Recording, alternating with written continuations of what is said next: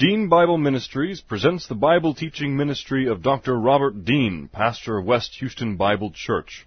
These and other Bible lessons are available from www.deanbible.org. Now let's listen to our lesson from God's Word, the Bible.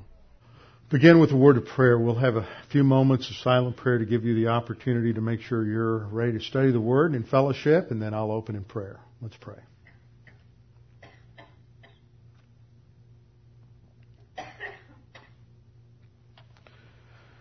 Father, we're so thankful for your goodness to us. Above all, we're thankful that you loved us in such a way that you sent your Son, Jesus Christ, to die on the cross for us.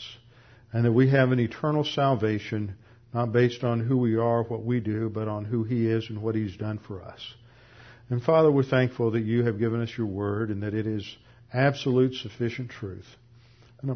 Now, Father, as we study these things, we pray that we may be able to see the patterns of your grace and love in history, the patterns of your character that are revealed in history.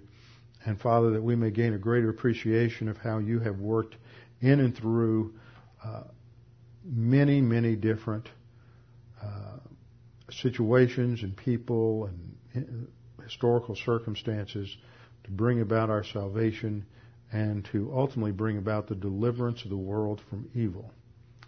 So, Father, we pray that as we study these things tonight, that our spiritual life may be strengthened and encouraged as we see how you work, even when your name is not specifically mentioned in the Scriptures as, uh, as being involved in the actions that are going on. We pray this in Christ's name. Amen. Okay, we're in First Kings. I don't think we'll make 1 1 today.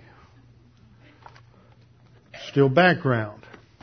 We've gone through two lessons of background, but as I got into the things that were happening in the first two chapters of First Kings related to the succession uh, of the uh, of the throne in Israel, and that, how that's related to, of course, the Davidic covenant, the Abrahamic covenant, plus other things that are going on within this chapter and subsequent chapters. I thought it was it would do all of us a little good to have some review in a few of these areas. Just by way of introduction, when the writer of Kings writes this history, there are different purposes that he has in mind. One purpose that he has in mind is to complete the narrative, the story that was begun in 1 Samuel, the story of the United Kingdom, the story of the development of the monarchy, first Saul, then, then David, to work out the completion of the Davidic monarchy. Uh, he is uh, also going to show how the promise that's laid out earlier, the desire of David to build a temple for God, is finally um, uh, realized in uh, his son Solomon. A second reason that he's writing, and this has to do with a theological purpose, a spiritual life purpose, is he wants to show the patterns of sin and divine discipline and juxtapose those with the patterns of obedience and grace in the history of Israel to deter later generations from disobedience to God. And you see these patterns work themselves out uh, mostly in, in this in, in beginning with Solomon and the subsequent kings, especially Israel, for disobedience, and in the southern kingdom, uh, you have some some obedience among the kings, but not uh, it's not uh, consistent. Third, he wants to explain the outworkings of the Mosaic covenant, showing God's faithfulness to His covenant and showing how uh, the promises of God in Deuteronomy 28 to 30 and Leviticus 26 are worked out historically. That God has, even though God is disciplining the, the nation, He promised that that's what He would do. He is fulfilling His promise. God's faithful to His covenant. And if He's been faithful in His discipline and judgment, He will also be faithful in His grace and blessing in bring, restoring the people to the nation. Remember, Kings is written and finalized during the time of the Babylonian captivity when both the northern kingdom and the southern kingdom are out of the land. and they are in the diaspora. And then the fourth purpose is he's showing that the, that uh, you have the continuous failure of the bad kings, and even among the good kings, there is marked failure, showing that none of these kings fit the pattern of the ideal perfect king that is promised and prophesied in the Davidic covenant. And of course, only the Messiah uh, will fulfill that. So there's a messianic theme in his uh, analysis of history. Now, as we get into the first couple of chapters, this is the first division in uh, 1 Kings 1 through 11 deals with the um, reign of Solomon. The first chapter and a half focuses on the transfer of the kingdom from David to Solomon. So I would call the first section from 1 Kings 1 to 11, God provides for the transition of the kingship from David to Solomon in fulfillment of the Davidic covenant. That's what these first 11 chapters focus on. And I try to structure my outlines when I outline a book. I try to structure them, in, in, especially in narrative sections, where at least the major headings all have God as the subject. Because in the narrative of the Old Testament, God is the hero. God is the one ultimately acting behind the scenes and bringing things out the way they are. So it's not just a matter of the fact that there's a transition of kingship, but we see God at work. Even though God is not mentioned in this chapter and a half, you can't read the chapter and a half without thinking about the Davidic covenant that lies behind everything that's going on there. And we see how God works through people and through circumstances to still bring about His will despite uh, human opposition. So the first 11 chapters we see God providing for the transition from David to Solomon, the fulfillment of the Davidic covenant. The first part of that is that uh, God provides for the transfer of the kingdom from David to Solomon from 1-1 to 2-12. And this is a dramatic section of scripture. You should read it and think of it as, as a play or a drama on TV. It just moves from one scene to another, and it happens over a very short time. Now, not the first part of it. The first four verses, we get into the situation where David is older, he's a bit senile, he's not on top of his game.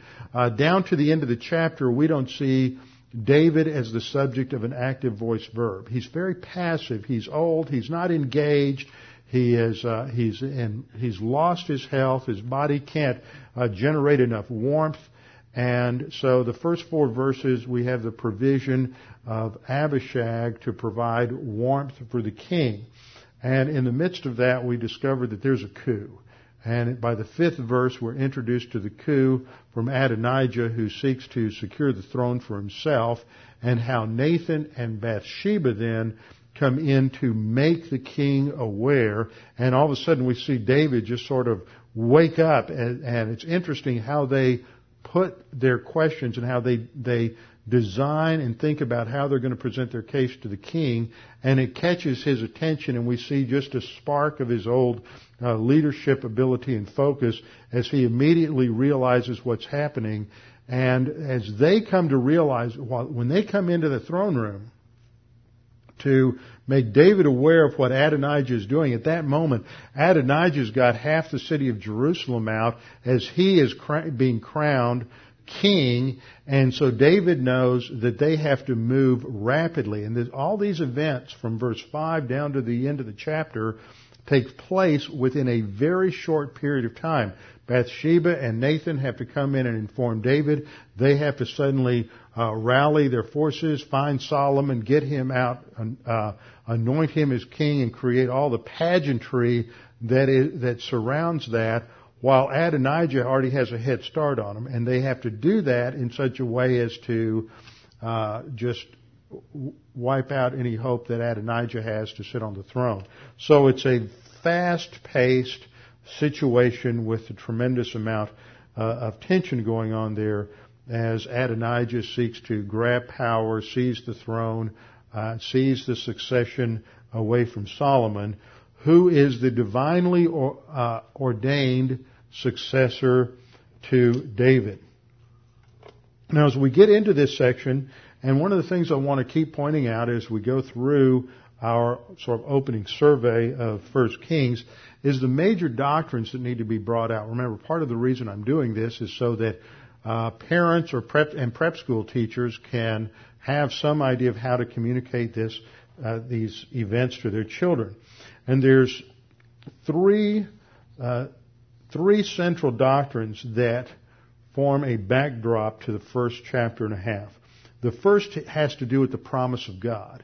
And the promise of God here is anchored in the Davidic covenant. So you have to understand the Davidic covenant and the promises God made to David in that context so that you can understand that what David is doing when he uh, re- when he realizes what's happening and he begins to give orders as to the uh, anointing of Solomon as king, that he is doing that in response and in reliance upon the promise of God, otherwise known as the faith rest drill. And that's what he's doing. He knows what God has promised and he's re- relying upon that, and so he takes uh, the appropriate action. Second thing we see that's a very important doctrine is the guidance of God behind the scenes. That God is at work behind the scenes in order to stop this uh, coup by Adonijah. How uh, how Nathan found out about the uh, attempt, uh, attempted coup and how he comes to Bathsheba and how they approach the king. And we just see God working behind the scenes. We get this idea sometimes that God is always overt and out front in the Old Testament. But here we see that he is a God who works by, through the circumstances and behind the scenes, and his name really isn't mentioned as directly engaged in these in any of these events. He's not coming in and saying, um, David, if you want to know what the best thing to do is, this is what you need to do. Nathan doesn't come in and say, "Thus saith the Lord." Simply, David is simply reminded of what has happened and what is going on, and David then applies the word to the situation. Third thing is the faithfulness of God. Very important that we'll see again and again throughout uh, the book of Kings, first and second that God is faithful to His covenant promises in the Mosaic covenant, both to bless and to curse, both to uh, provide gracious blessing and to provide judgment. So the first place to start is going to be in the Mosaic covenant. So let's turn to Deuteronomy chapter 28. Deuteronomy chapter 28. Now Deuteronomy is Moses parting message, his last sermon, his farewell address to the Israelites on the plains of Moab as they are about to cross over the Jordan under the generalship of Joshua and enter into the land that God has promised them.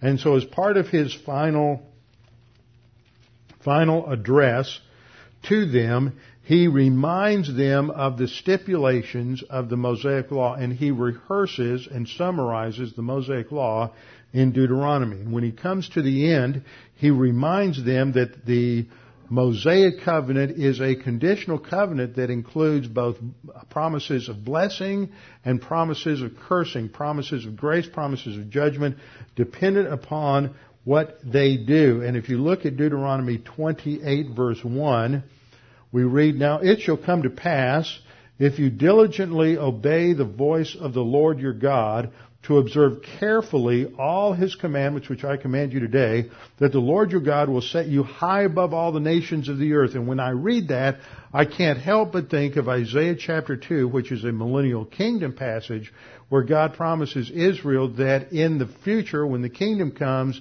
that all the nations will come to them and all will worship at the house of the Lord in Jerusalem. So this ultimately isn't going to be fulfilled until the millennial kingdom. But the reason it wasn't fulfilled in the Old Testament is because they failed to be obedient to the commandments.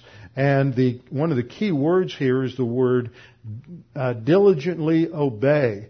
It is a uh, compound of the same verb. It's, it's stated twice. The first time it's a Qal infinitive absolute.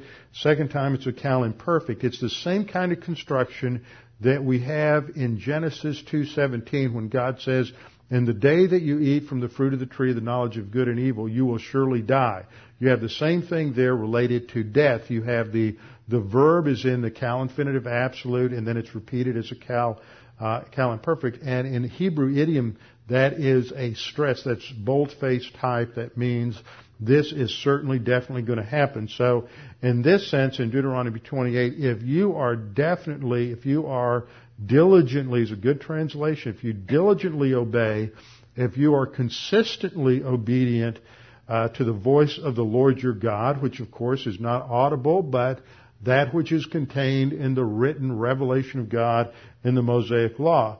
If you diligently obey the voice of the Lord to observe carefully all His commandments, which I command you today, that the Lord your God will set you high above all the nations of the earth. If you are obedient, God will bless you and raise you up above all the nations.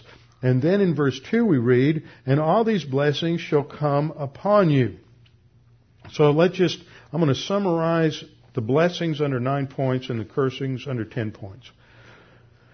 The condition for Mosaic covenant blessing was diligent obedience. They needed to be careful to obey all of the law. And this has to do with civil law as well as religious law. That which related to their spiritual life, this ceremonial law of the uh, of the tabernacle slash temple.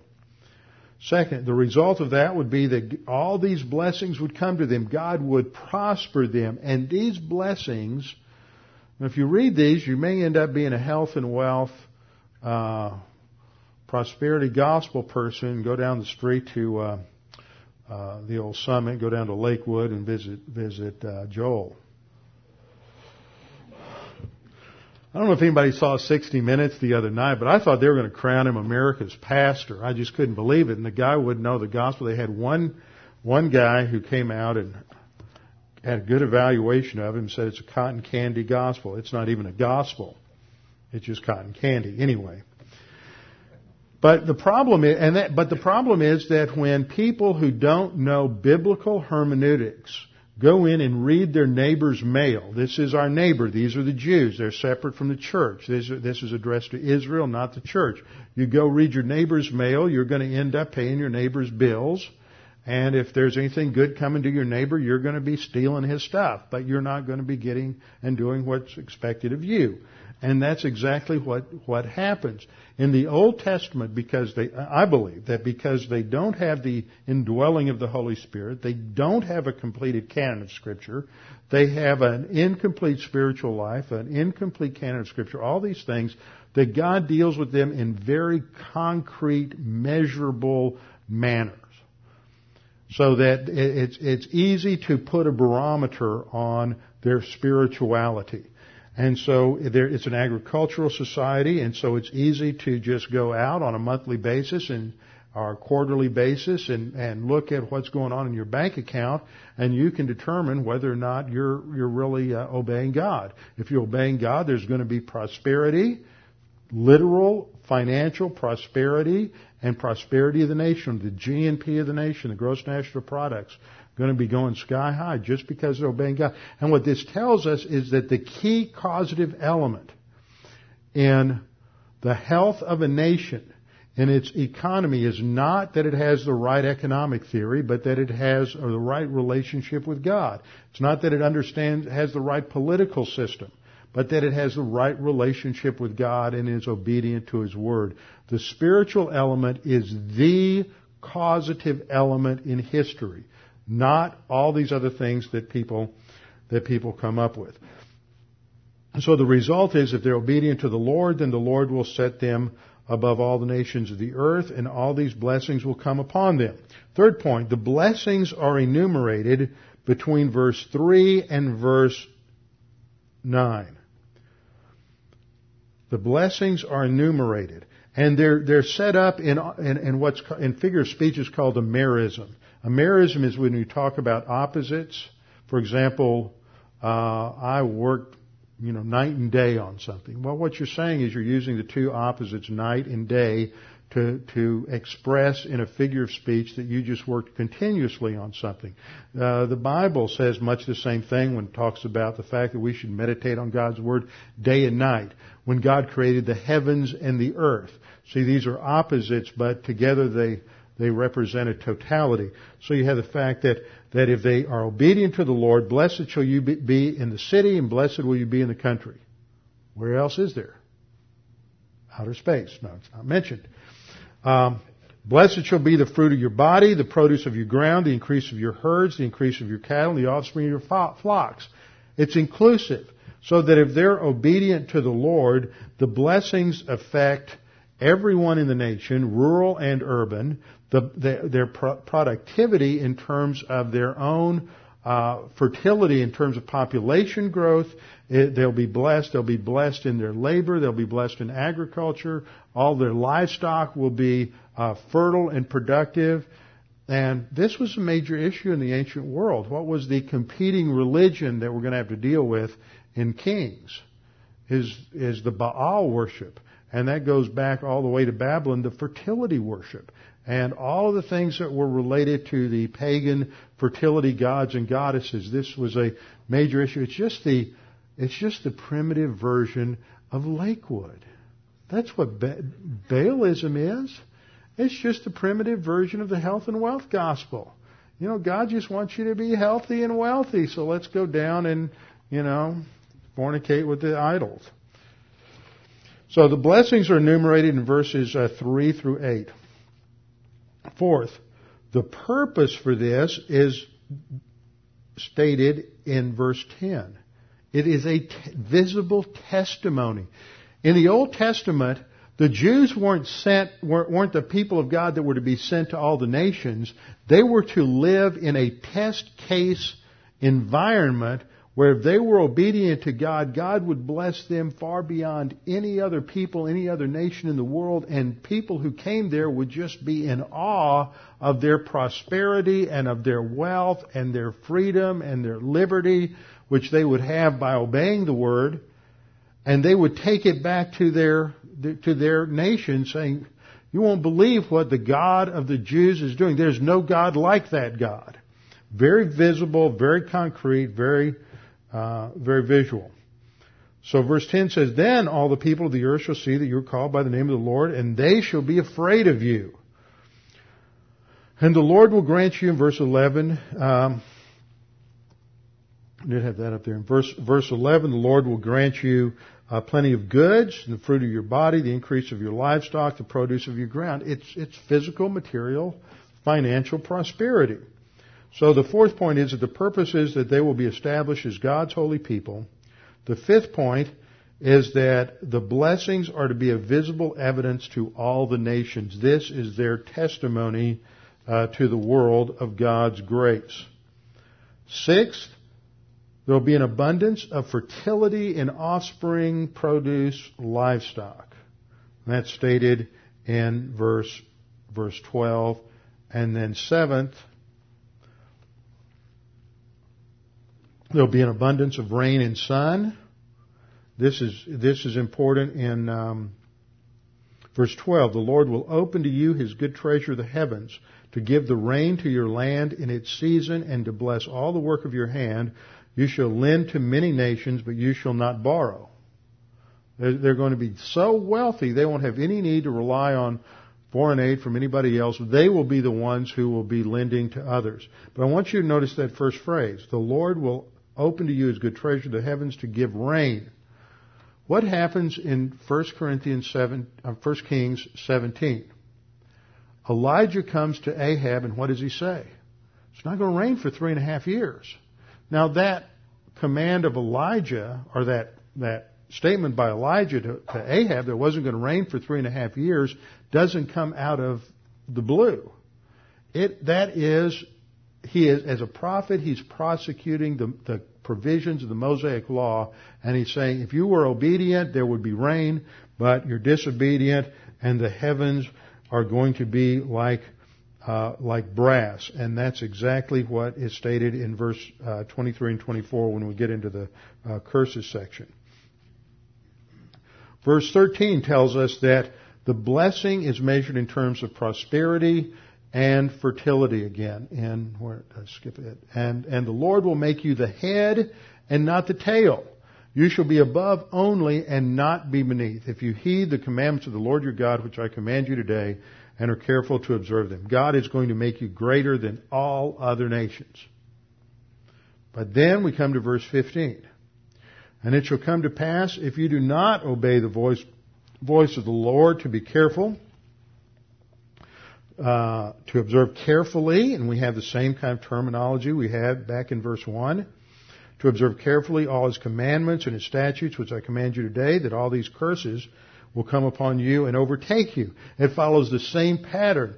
The next verses from 16 down through uh, 24 at least, uh, 25, 26, 27, 28, all outline these curses. They mirror the same ble- the blessings that you have in verses 3 down through uh, down through 13. Cursed shall you be in the city, and cursed shall you be in the country. Cursed shall be your basket and your kneading bowl. Cursed shall be the fruit of your body, the produce of your land, the increase of the cattle, the offspring of the flocks. In other words, everybody in the city and the country is going to be under judgment. Uh, everything is going to be judged. You're, you're going to go to the store and there won't be the goods you're looking for in the store. There will be a famine. You will go out and no matter what you try to do, your uh, livestock are not going to be reproducing. Your herds are going to shrink. Not only that, but there's going to be uh, health problems. People are going to have greater sicknesses, uh, greater illnesses, and it's not tied to their diet, folks. Don't don't buy into any of that. You all every couple of years somebody else comes out with a book saying that you can you too can be healthy and disease free if you just follow the diet of the Jews in the Old Testament. The problem with that is in Acts chapter 10, God declares that it's all clean and Peter didn't get a new cookbook. He didn't get a new book on hygiene. OSHA didn't come along or the, you know, Federal Food and Drug Administration didn't come along with new guidelines for keeping food at the right temperature or, or whatever. It's, it was all designed for a spiritual lesson. It wasn't designed to keep them healthy. I don't care how many MDs are after somebody's name. Uh, you, you've got to deal with how the, the Word of God interprets it and not what you're, you dream up in your laboratory. I have to say that because every two or three years, there's always people who come up and say, "Have you read this book?" And uh, the first thing that happens in the preface, some some doctor says, "Well, you know, I was sick." He has his long testimony, and then he says, "But then I went back to the diet that was in in the Bible, and I got healthy and cured of cancer, and I could run faster than a speeding bullet and leap tall buildings and all the other things." So, okay, now we get to um, discipline. Ten points. First of all, the condition for discipline is if you do not obey the Lord, if you do not observe all His commandments, these curses will follow. And the curses are the opposite of the blessings. Uh, point number two, the curses are the opposite of the blessings in verses 16 down through 20, and then they're expanded after that from uh, 21 and following. Uh, verse 21, the Lord will make the plague cling to you until he has consumed you from the land which you are to possess. Uh, 22, the Lord will strike you with consumption, with fever, with inflammation, with severe burning fever, with the sword. That's violence. That's criminality in the land. That's not military conquest yet. Uh, with scorching, with mildew. Um, they had their own problem with mold. We're not really sure exactly what that is, but it certainly had had something to do with rot. Things would rot in the land. Uh, verse 23, and your heavens which are over your head shall be bronze, and the earth which is under you shall be iron. That's exactly what Elijah is announcing to Ahab in 1 Kings 17, is there's going to be a drought. Verse 24, the Lord will change the rain of your land to powder and dust. From the heaven it shall come down on you until you are destroyed. And then there will be military defeat in verse 25. So, my uh, third point is that the curse involved a loss of productivity, a loss of fertility, an increase of disease, increase of financial troubles, bankruptcy, debt, and military defeat. specifically including drought and military defeat. These are outlined. Verse 25, the Lord will cause you to be defeated before your enemies. You shall go out one way against them and flee seven ways before them. It doesn't matter the quality of your military academies. It doesn't matter the quality of your technology. It doesn't matter how many iron weapons you have. If you're not walking with the Lord, uh, no matter how great your technology is, you're going to be defeated. If you are walking with the Lord, it doesn't matter how poor your technology is, you will defeat your enemies. Because the ultimate issue is the relationship with God. And they will be defeated in such a way, verse 26, that your carcasses shall be food for all the birds of the air and the beasts of the earth, and no one shall frighten them away. This was a sign of dishonor that the bodies would just be left out unburied to be uh, ravaged by scavengers. We'll remember this when we get into this episode with the son of Jeroboam the first becomes ill, and his prophet comes and and and uh, or, or, actually his wife goes down to a prophet in, in Judah disguised to try to find out if the boy's going to live or die, and the announcement is that he's going to die but he's the only one of his brothers and sisters that will go into the grave. Why? Because all the others would, when Jeroboam was judged, all the sons and daughters would be massacred and their bodies would be just left out in the open to rot. This is a, you, what I'm po- trying to point out here is that so everything you read subsequent to the Mosaic Law ties back to these elements in the Mosaic Law. And what the later writers are doing is showing the faithfulness of God to bless where there's obedience and to judge where there's disobedience in light of the, the legal contract of the Mosaic Law. So, uh, fourth point was that these judgments would specifically include drought and military defeat. Fifth, um, it would result in uh, the military defeat would result in oppression and removal from the land. This is what we see as the fifth cycle or stage of discipline in Leviticus 26. That here would just culminate in removal, uh, removal from the land, um, so that all the world would see. See, just as their obedience would yield such productivity and s- such a prosperity that the world would fear God and fear Israel because of it, that if they were disobedient, God would judge them so harshly, they would be removed from the land, that this would also be a testimony to all the nations, and all the nations would uh, treat them with derision and disrespect. They would all see uh, their failure would be uh, before everyone.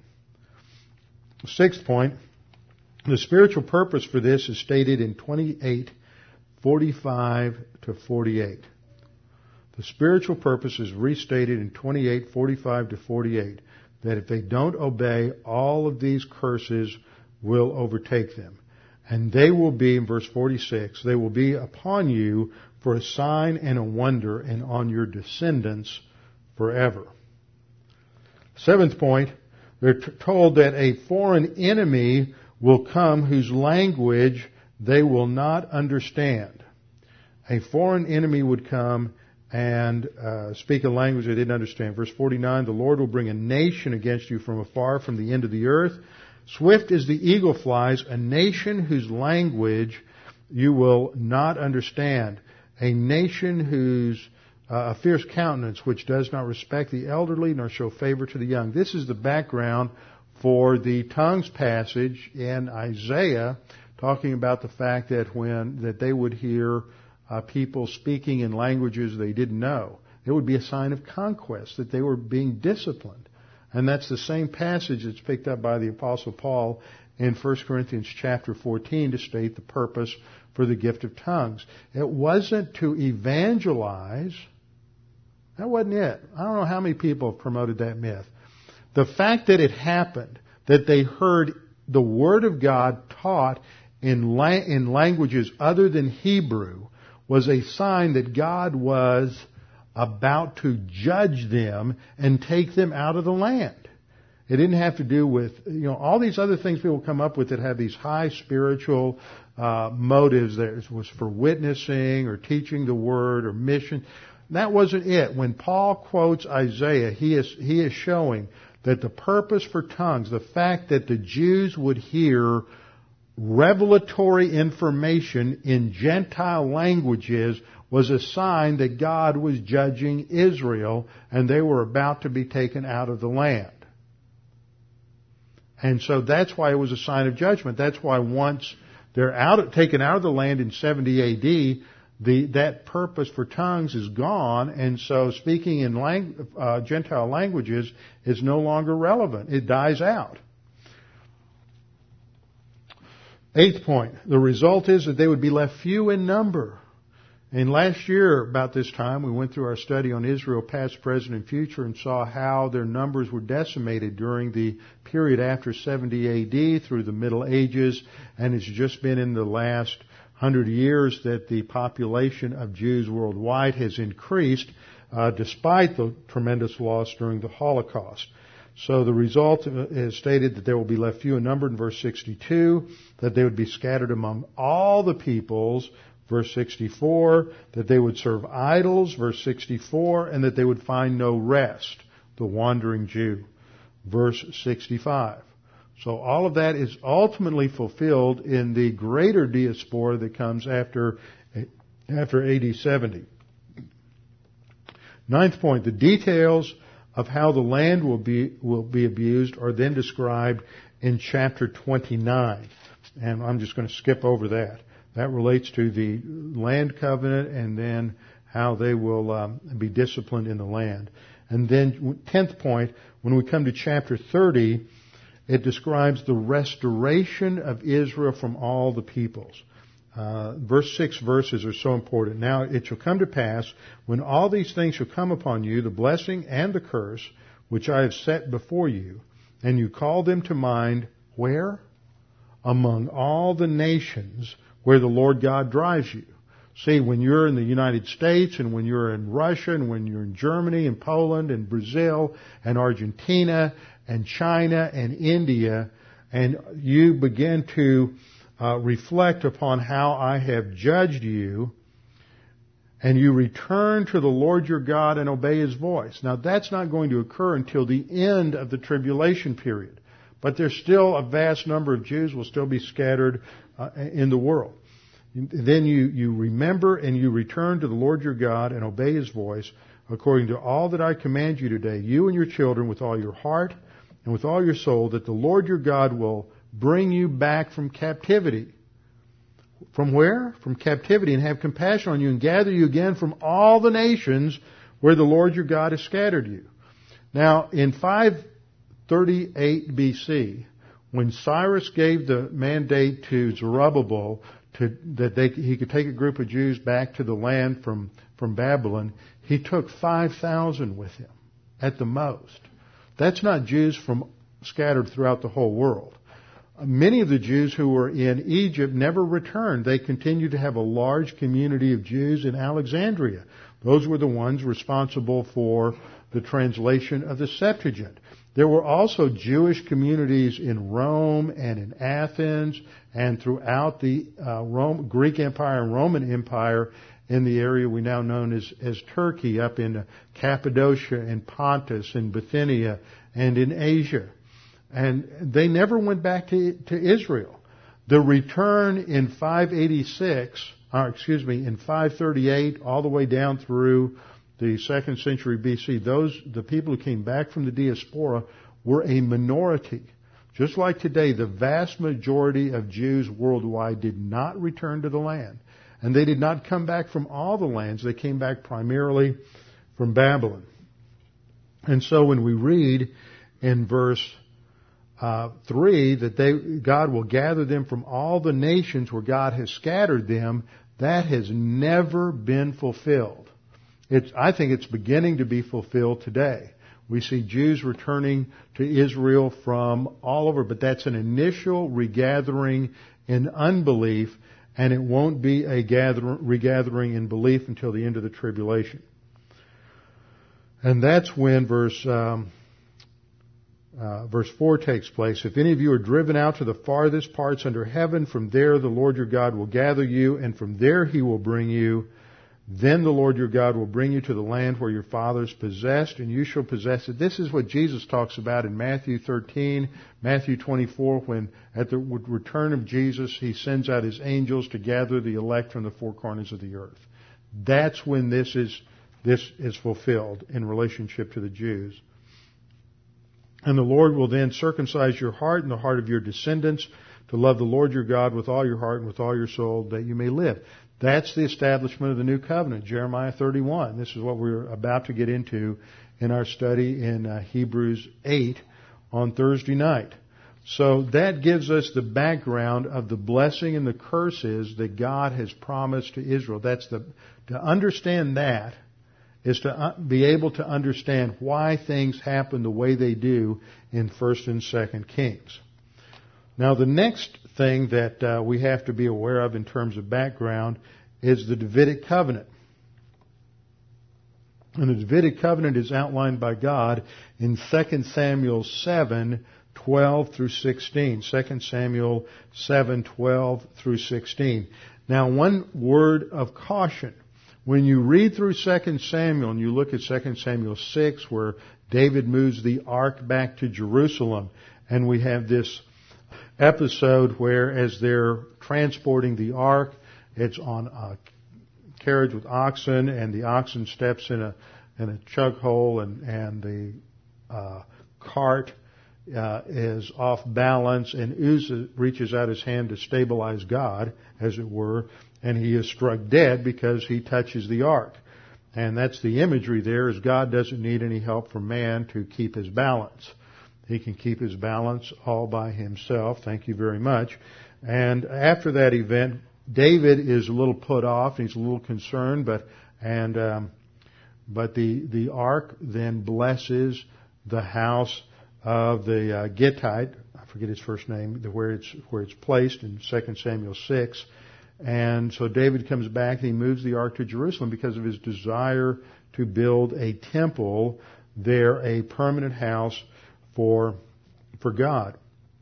2 Samuel 7 that follows it logically and theologically is the recording of God's covenant where he tells David, I appreciate the fact that you want to build me a house, but what I'm going to do is build or establish a house, dynasty for you. David wanted to build a physical house for God. God is going to build a spiritual house or dynasty, an eternal dynasty for David, and he gives him the Davidic covenant. While this happens early in 2 Samuel, in 2 Samuel 7, I believe it doesn't happen until about seven years before David actually dies, based on a number of passages. For example, in 1 Corinthians 15:1, we're told that David built houses for himself in the city of God, and he prepared a place for the ark of God and pitched a tent for it. Well, we know that David didn't build his palace and he didn't start doing this until towards the end of his reign. Also, we, we know that uh, the covenant is given to him after God has defeated all his enemies. In 1 Samuel, um, 1 Samuel 11, where we have the story of David and Bathsheba, remember David doesn't go off to war when the spring comes as it was the habit of kings because they're still fighting in the north. So if they're still fighting in the north and God in 1 Samuel 11, then God hasn't defeated all their enemies yet. So the writer of, of Samuel isn't writing these things from a chronological viewpoint, but from a logical or theological viewpoint. So he places the giving of the Davidic covenant uh, earlier than these other things, but actually the covenant was given after uh, David had committed his his worst sins, which speaks even greater uh, a greater amount to the grace related to that. Also, we know that when David uh, was preparing for the construction of the temple, he had already entered into a relationship and trade agreements with Hiram, the king of Tyre. Now, Hiram reigned in Tyre only during the last nine years of David's reign. So all of that suggests that the, the Davidic covenant wasn't given till later in David's life, not, not at the beginning. But it is the giving of the Davidic covenant where David has, uh, God secures the promise for Solomon. Now, we're going to look at a couple of passages that I think this is very important to understand that, that in 1 Chronicles 22, when David talks about his desire to build a temple for the Lord, he, God, he recognized that God gave him a promise, told him that Solomon would succeed him long before that, that actually, that actually happened. So let's go down to, uh, look at, turn over to 1 Kings 20, 1 Chronicles rather, 22. 1 Chronicles 22. So you're just going to learn your Old Testament. You got Deuteronomy and 1 Samuel, 2 Samuel, 1 Kings, 2 Kings, Ezra, Nehemiah, Esther, 1 Chronicles. Or 1 Kings, Second Kings, wherever I am. Yeah, 1 Kings, Second Kings, 1 Chronicles, Second Chronicles 22.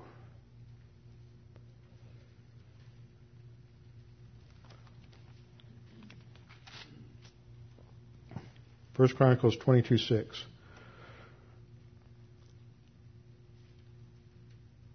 In the first five verses, David has been talking about his desire to build a house for the Lord. And he knows that God has prevented that, but he wants to prepare things for his son to build the temple.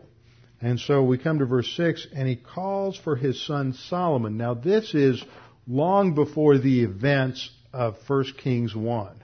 This is before he's senile. This is before he's, he's, uh, uh, the, the events there. This is before the Adonijah conspiracy.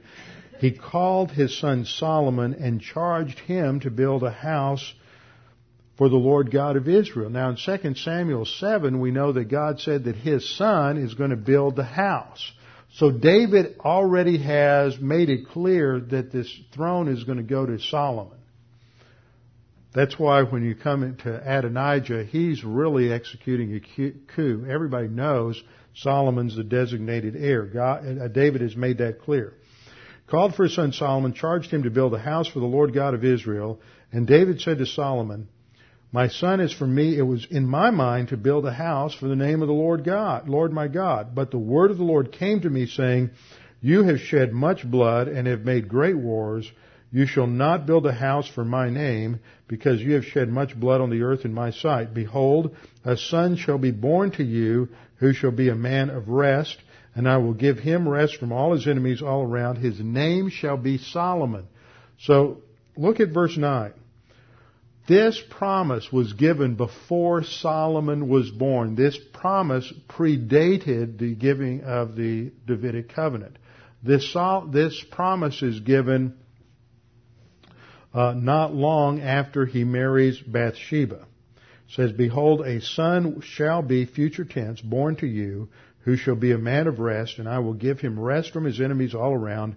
His name shall be Solomon, for I will give him the, the I will give peace and quietness to Israel in his days. He shall build a house for my name. He shall be my son, and I will be his father, and I will establish the throne of his kingdom over Israel forever. So apparently in the chronology we have the David and Bathsheba incident.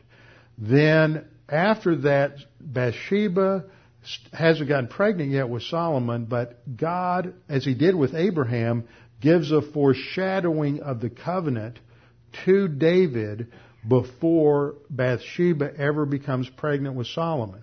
Then we find out in 1 Kings 1 that David tells Bathsheba that Solomon is going to be his heir because she reminds him of that promise. And then, sometime later, God appears to David in, in the events described in 2 Samuel 7 and uh, 1 Chronicles 17 and that's when he formally gives the Davidic covenant. So throughout this period, it was clear to David, clear to Bathsheba, clear to Solomon even as he grew older, that Solomon was the designated uh, designated heir, and he would be the one to build a house uh, for God's name. So, some observations.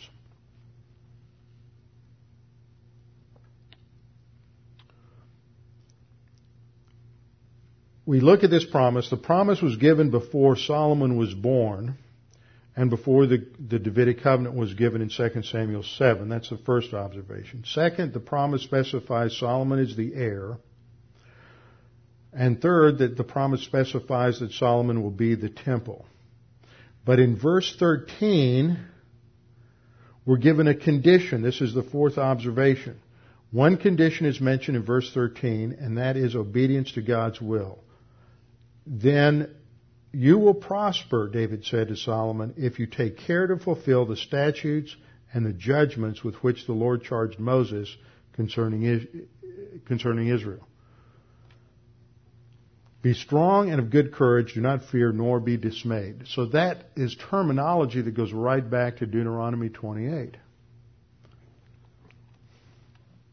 And then fifth, since Solomon and all who followed him failed spiritually, these promises had to point to someone greater than Solomon, someone who could actually be uh, 100% obedient. Now finally what we see here is a promise of God in the Davidic covenant that instead of David building a house for God, God is going to build a house or that is a dynasty for David. Now turn to 2 Samuel 7. We're going to look at the Davidic covenant. Now what we see here is the Davidic covenant is an outgrowth of the Abrahamic covenant. The Abrahamic covenant talked about land, a promise of seed, zerah in the Hebrew, and blessing. The land was expanded in Deuteronomy 30 in the land covenant. The seed is going to be expanded in the Davidic covenant, and this terminology is picked up in 2 Samuel 7. It's literally the seed of your loins is going to receive the blessing. So the Hebrew, the, the, the English uh, doesn't use uh, specific terminology, but the Hebrew does, ties it right back to this seed promise. And then the new covenant will fulfill the uh, blessing aspect. So all of this ties directly back to the Abrahamic covenant and also ties to the Mosaic covenant. So we come to the Davidic covenant. We have scripture, the key scripture, 2 Samuel 7, 11 to 14, 1 Chronicles 17, 10 to 14, and Psalm 89. The persons involved are God and David. God is the party of the first part, and David is the party of the second part. Now, in the Old Testament, there's two types of covenants. One covenant is called a suzerain vassal treaty. The other is called a royal grant. Suzerain is spelled S-U-Z-E-R-A-I-N. A suzerain is just another term for a royal king, and he has these satellite nations or client nations that he's conquered, and he enters into this contract with the uh, vassal nations saying that if you will protect my borders, then I will do all these wonderful things for you. And it was a, a vassal treaty was designed to induce obedience of the vassal and to protect the rights of the suzerain. But a royal grant is a grace gift, a reward given by the king to a loyal and faithful servant. The Adamic, the Edenic, the Noahic, the, and the Abrahamic covenants are all royal grants. They are designed to protect the rights of the servant and to expand them as a reward for faithful obedience. And that's what the Davidic covenant is. And so we'll stop here. It's, we got one minute left and there's no way I'll go through eight or eight provisions of the uh, Davidic covenant this week. So we'll come back and start there to set that up next time. We'll go through the Davidic covenant here, and that will just about bring us to a start in First Kings. Maybe. That's right. We'll get there. We'll get there. See, I only got to page six of my notes tonight, and we start verse one on page eight. I only had 20 pages for tonight. I knew I wouldn't cover the whole thing. Let's bow our heads and close in prayer.